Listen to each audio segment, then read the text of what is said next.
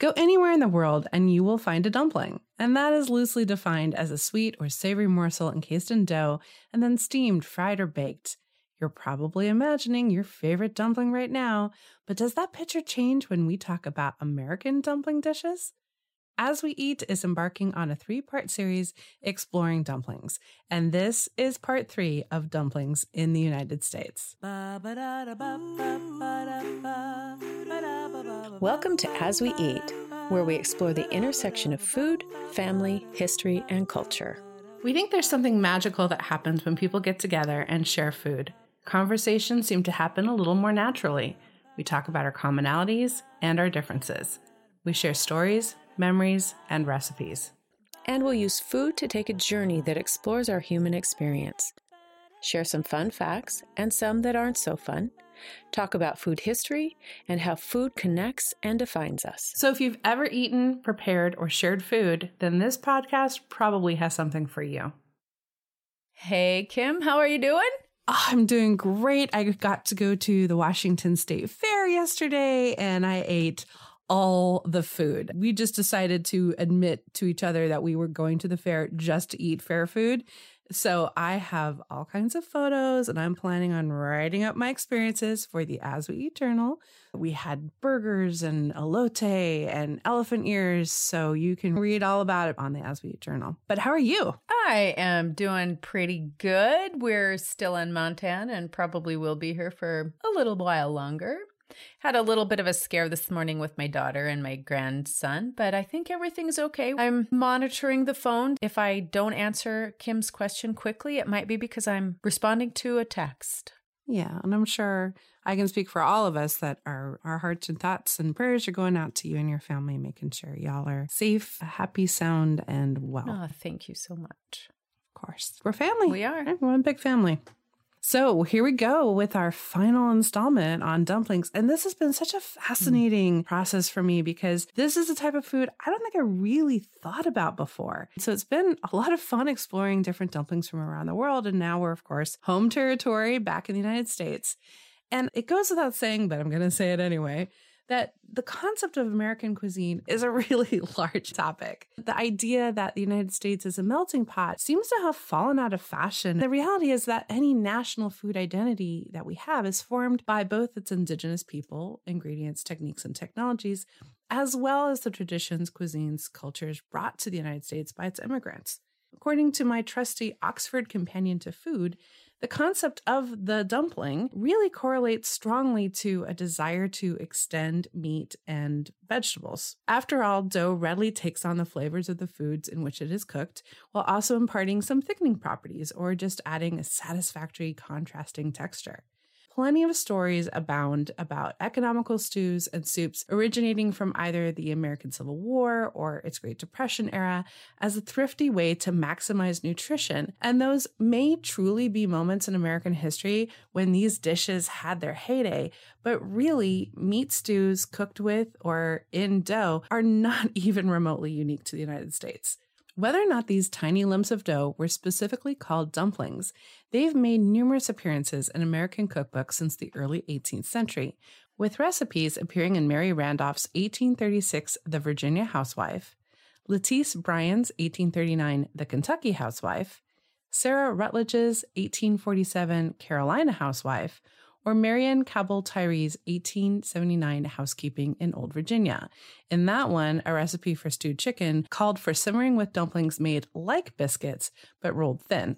And let's not forget that establishing a term or a recipe in print does not necessarily mean that some version of the dish was already existent in kitchens and homes where that food knowledge was maybe an oral tradition or just not committed to writing and publication. And that's an idea we're going to talk about a little bit further in our next season. And this discrepancy is evident in the multitude of dumplings that we enjoy. But time and tradition pair rather curiously with each other, and dumplings have found a very unique expression in our food culture as either fluffy and slick dumplings. Leigh, what can you tell me about fluffy dumplings? Oh, I can tell you they're my favorites. And there were so many things in here that you talked about that I found when I was researching the dumplings too. But, you know, most often when we hear dumplings, especially here in the States, we think of an iconic dish, chicken and dumplings. And it's a dish, as you mentioned, of stewed chicken with dumplings floating in a velvety broth. Now, the type of dumplings in these recipes varies, and I'll get to that in a minute. But one of the things that you did talk about was this extending of a meat or a dish to make it more thrifty. One of the things that you will hear and read when we're talking about chicken and dumplings is that thrifty cooks invented this dish during the Great Depression. And as you mentioned, these dishes are much older than the Great Depression. So, friends, this is a total food fallacy. The recipes for chicken and dumplings appear in many US cookbooks decades before the stock market crashed. Now, there are generally two types of dumplings that are called for in chicken and dumplings.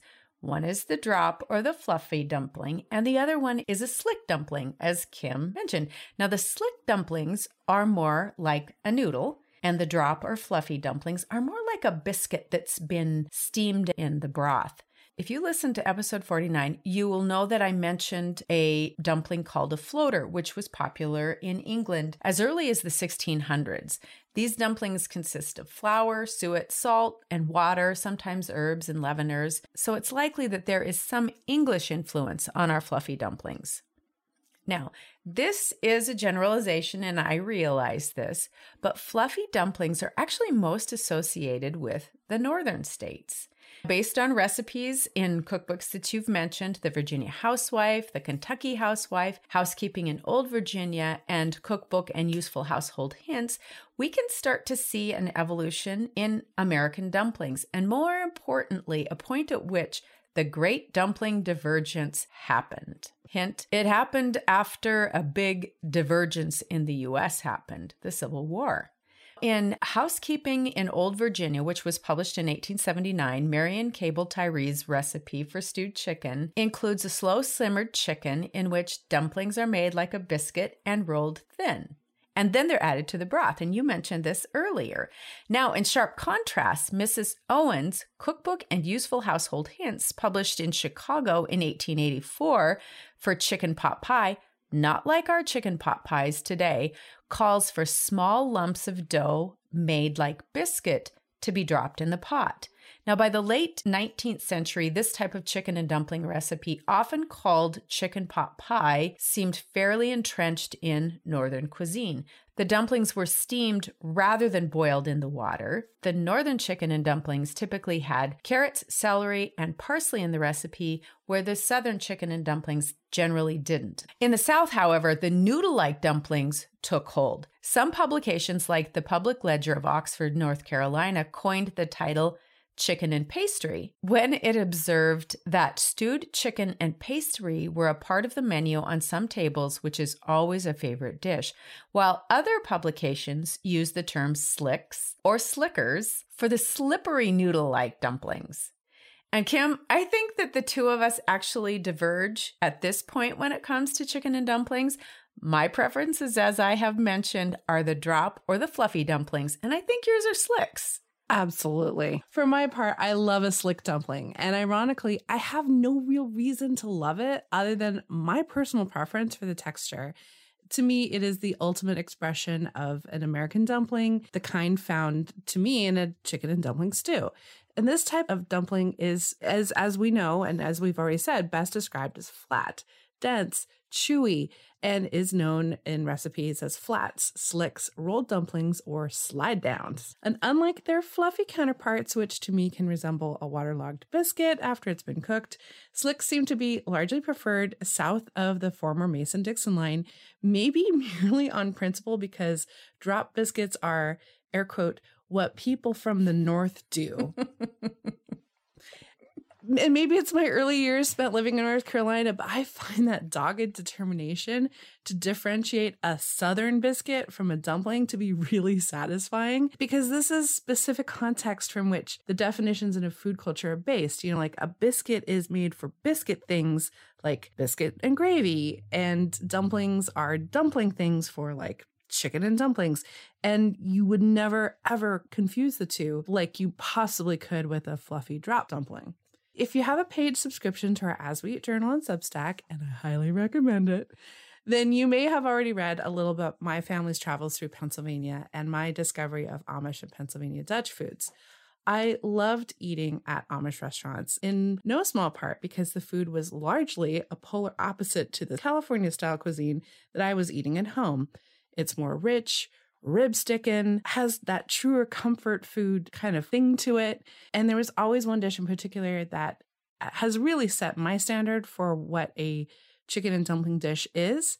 And that is what is affectionately known as bott boi, or vernacularly called Amish chicken pot pie like you said originally, like, and let's be clear here that despite it being called a pot pie, it, it absolutely does not resemble the mainstream meat pot pies with crusts, something akin to coffin pies, which I believe we talked about in our original pie episode in November of 2020.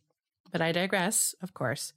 Bott boi is maybe better described as a thickened super stew containing chicken stock, assorted vegetables, although Onion, carrots, and celery are exceptionally common, as you've also mentioned already. But this includes thick cut squares of egg enriched dough that are cooked in the broth.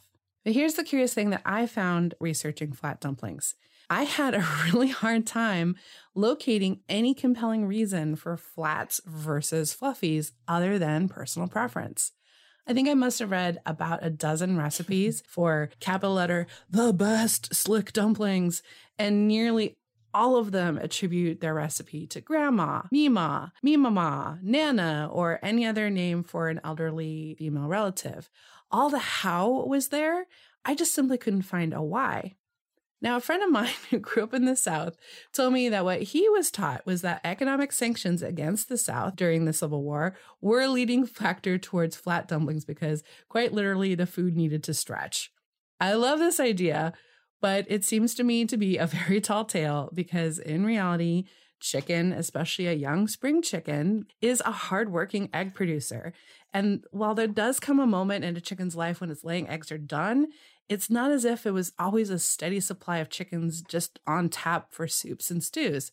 And in times of poverty and economic strife, chicken soup would be an absolute luxury and never a thrifty meal.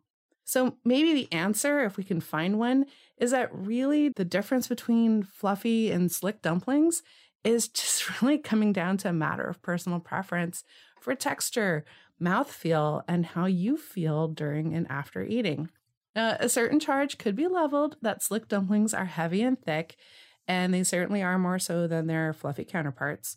After all, I'm not turning to a plate of chicken and dumplings or even pork and sauerkraut and dumplings because I'm wanting something light. Chances are greater that I've just walked through an apple orchard in the crisp turning of fall and the autumn colors are inspiring me to something that evokes feelings of warmth, coziness, and comfort. So finally, part of me wonders whether the monetization of food and cooking blogs has actually turned the personal narrative form of food writing into a tiny bit of a cliche. The stereotypical I was walking through a meadow of pure sunlight and I decided to whip up a batch of vanilla strawberry kiss cupcakes for my kids' playdate. Or if it points towards a more definitive return to a traditional heritage style recipe as a part of a greater organic desire for authenticity. In short, what I'm saying is I think that people are kind of coming back to these mm. recipes because they're looking for a way to reconnect to the past. And so it's without question that they're doing what grandma used to do, sometimes with some variation, but really it's a wholesale just acceptance of this is how we've made this dish. This is always how we've made this dish.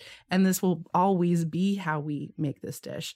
I really wish I could be here in two generations. I'm going to do my best to do so to see if that's how we're still talking about dishes like chicken and dumplings. Are we still talking about this is the way that grandma and grandma being us used to make it? Or are we moving on to something else? And are we actually having any kind of critical perspective or challenge to this is the way we've always mm-hmm. done it? Why? Why are we doing it this way? I don't really know the answer, but I'm finding myself consumed with that unspoken question of why are we making the choices we're making in regards to our food and how we're preparing them, obviously, specifically in context of flat or fluffy dumplings. I don't know, Leigh, what do you think? I think that it's a really interesting question. And the whole, this is the way that me mom made that, this is the way that my grandmother made it, granny, or my mom, or my grandpa, or my uncle, whoever that person who carried that forward was, Now, one of the other dumplings that's very American is the apple dumpling. The only apple dumplings that I have ever seen are baked. It's more like a pie or a galette. I couldn't figure out why it was called an apple dumpling because it doesn't coalesce with what we've been talking about as dumpling. Right. When I was doing my research on this, I ran across a YouTube channel, The Townsends, which, if you guys haven't watched this YouTube channel, it's all about historic food cooking. It's a fabulous YouTube channel, but Oh, sounds amazing. it's really great. But he made an apple dumpling from a 19th century cookbook and compared it to what his mother has made his whole life, which again is more like the pie or the galette or the hand pie or the empanada. I actually found several apple dumpling recipes in the cookbooks that we've talked about. Previously, both Kim and I mentioned the Kentucky Housewife cookbook, and I actually found a recipe for apple dumplings in this cookbook, and I, I would like to read it to you guys. Roll out a large sheet of suet, potato, or common pie paste, tolerably thick, and cut it up in circular pieces sufficiently large to cover an apple. Pare and core without cutting to pieces some well flavored cooking apples. Fill the space once you extract the cores with brown sugar and squeeze on each a little lemon juice. Put one apple in each piece of paste, closing it securely and smoothly round the apple on one side. Dust them thickly with flour. Put them in a boiling pot of water and boil them steadily till done, which you may tell by piercing one with a fork. When they're done, serve them warm in a covered dish and accompany them with cream or cold sweet sauce. This recipe helped me understand why they're called apple dumplings. This cooking process is much like the process for gyoza, for raviolis, Yeah. for slicks. Absolutely. And they are, as Kim mentioned in the opening, a sweet morsel encased in dough and boiled. So, going back to the Townsend's video where he did compare these two, because he has one that his mother made for him that he asks for for all of his birthdays. And then he did this recipe. He actually used a recipe from Hannah Glasse's cookbook, which we have talked mm-hmm. about extensively on the Oh, yeah. podcast. But he tastes each one of them. And the apple dumpling that's boiled, he says, is more like an English pudding, which he likes. yeah. But it is interesting how it went from this boiled dessert to now it's a Yeah. baked dessert. And I'm going Right. to actually try to make this recipe and see what my illustrious taste testers have to say about this 18th century apple dumpling recipe. And I will let you guys all know how that goes. I'll take some pictures and Oh, please Yeah. do. I'm really excited to see what you can do with the apple, the OG apple dumpling. exactly. Yes. Wow. Oh, yeah. I learned a lot more than I anticipated hmm. learning today. Right? Always fun. Always a good time. Always. So, we hope that you enjoyed this three part series. And if you haven't listened to the first two episodes, we really recommend that you go back and listen to them because we mentioned a lot of things in this episode that refer back to some of the other episodes. What other episodes would you recommend? I think that it's worth going back to our OG pie episode. It's episode number two. And actually, speaking of episode numbers, it just dawned on me this is episode 50. Five zero. Thank you, folks, for being on this ride with us. We've been having such a fun, fantastic time with As We Eat, and we hope you are as well. Thank you to those of us who've been along for the ride from the very beginning, and uh, welcome to anyone who's new, just joining us. We have so much more in store for our As We Eat family, so we're excited for the next 50 and the next 50 beyond that, et cetera, et cetera. So thanks for playing along. For more information about today's episode, check out our website at asweeat.com. Follow us on Instagram at asweeat, and please join our family recipes, traditions, and food lore community on Facebook. And so you don't miss an episode, subscribe wherever you listen to your favorite podcasts. And if you could take a few minutes away from that apple dumpling and rate the podcast on Apple Podcast or Podchaser or Spotify, we would really appreciate it. This really helps us to get the show in front of more food enthusiasts like you. We also publish the As We Eat Journal on Substack. We would be so honored if you would support us by becoming a subscriber. We take tasty side trips through vintage recipes, community cookbooks, discovery explorations, the odd tangled taste buds, and travel stops, and so much more. There are several subscription tiers that work for anyone's appetite. We're sure you're going to find one that's perfect for you at asweeat.substack.com.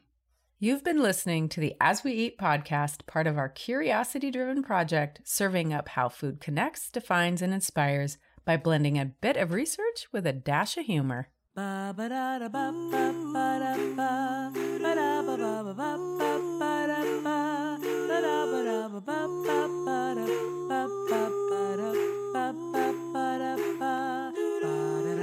ba ba ba da ba